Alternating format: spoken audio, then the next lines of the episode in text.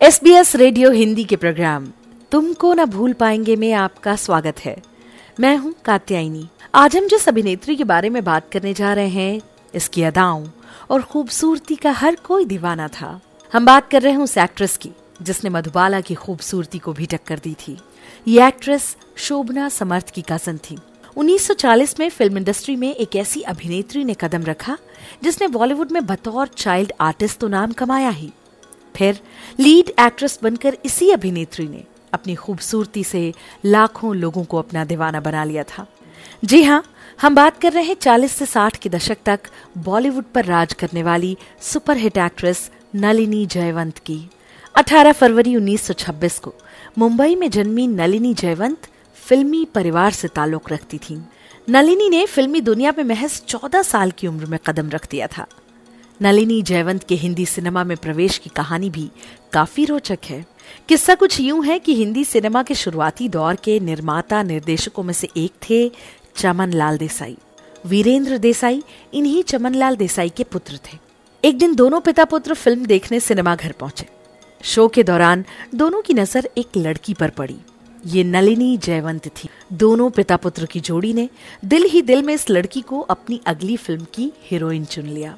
एक दिन वीरेंद्र देसाई अभिनेत्री शोभना समर्थ से मिलने उनके घर पहुँचे तो देखा कि नलिनी वहाँ पर मौजूद थी। नलिनी जयवंत शोभना समर्थ के मामा की बेटी थी। इस बार वीरेंद्र देसाई ने बिना देर किए नलिनी के सामने फ़िल्म का प्रस्ताव रख दिया, और इस तरह। नलिनी जयवंत की पहली फ़िल्म थी राधिका, जो 1941 में प्रदर्शित हुई। इस फ़िल्म के 10 में से सात गीतों में नलिनी जयवंत की आवाज़ भी थी। फ़िल्म राधिका के बाद। महबूब खान के निर्देशन में एक फ़िल्म रिलीज़ हुई, बहन। इस फ़िल्म में संगीतकार अनिल बिस्वास ने नलिनी जयवंत से चार गीत गवाए थे। इन चार गीतों में से एक था, नहीं खाते हैं भैया मेरे पान जो बहुत ही लोकप्रिय हुआ। 1941 में फ़िल्म निर्दोष आई, जिसमें मुकेश नायक की भूमिका में थे।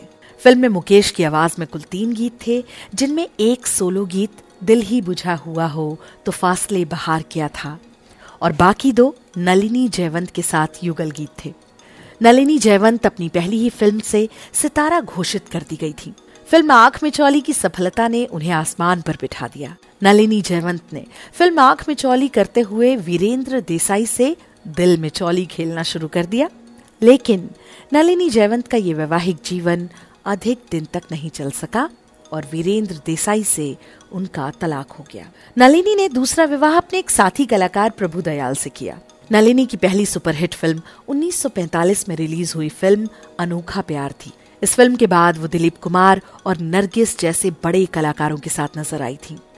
कहा जाता है कि इस फ़िल्म के बाद नलिनी के पास प्रोड्यूसर्स की लाइन लग गई थी। नलिनी ने फ़िल्म समाधि और संग्राम जैसी दो फ़िल्मों में शानदार अभिनय कर बॉक्स ऑफ़िस के रिकॉर्ड तोड़ दिए थे। और इसके बाद, एक्ट्रेस ने कई सुपरहिट फ़िल्मों में काम किया, जिसमें जलपरी, सलोनी, काफिला, नाज, लकीरें, नौबहार, तूफ़ान में प्यार कहा, शेरू और मिस्टर एक्स समेत कई फ़िल्में शामिल हैं।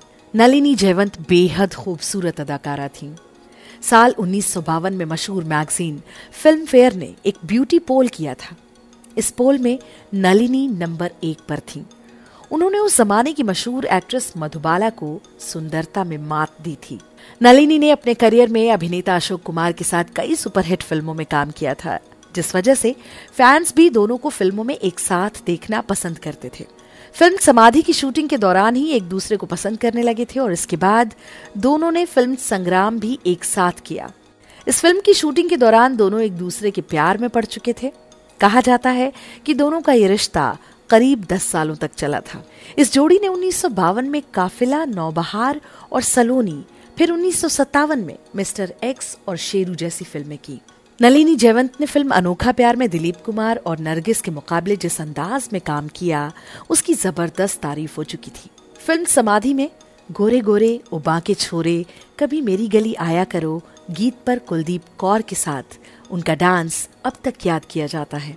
दिलीप कुमार के साथ जिन्होंने नलिनी जयवंत को सबसे बड़ी अदाकारा का दर्जा दिया, उन्होंने अनोखा प्यार के अलावा शिकस्त और देव आनंद के साथ राही, मुनीम जी और फ़िल्म काला पानी जैसी कामयाब फ़िल्में की। फ़िल्म काला पानी में किशोरी बाई वाली भूमिका के लिए तो नलिनी जयवंत को सर्वश्रेष्ठ सह अभिनेत्री का पुरस्कार भी मिला। फ़िल्म काला पानी जिसका निर्देशन राज खोसला ने किया था, नलिनी की आखिरी सफल फ़िल्म थी। नलिनी जयवंत अपने आखिरी समय में बेहद गुमनाम रही। वो अपने परिवार वालों के भी संपर्क में नहीं थी। 20 दिसंबर 2010 को नलिनी की संदिग्ध हालात में मौत हो गई। कहा जाता है कि उनकी मौत के तीन दिन बाद लोगों को इस बारे में पता चला। उनकी मौत की खबर की हेडिंग थी, Nalini Jaywant dies a lonely death. S radio Hindi के प्रोग्राम तुमको ना भूल पाएँगे। में आज के लिए बस इतना ही। लेकिन ये वादा अगले हफ़्ते हम फिर हाजिर होंगे। और ऐसी ही किसी और शख्सियत के बारे में बात करेंगे, तब तक के लिए आप अपना बहुत सारा ख्याल रखें। Bye bye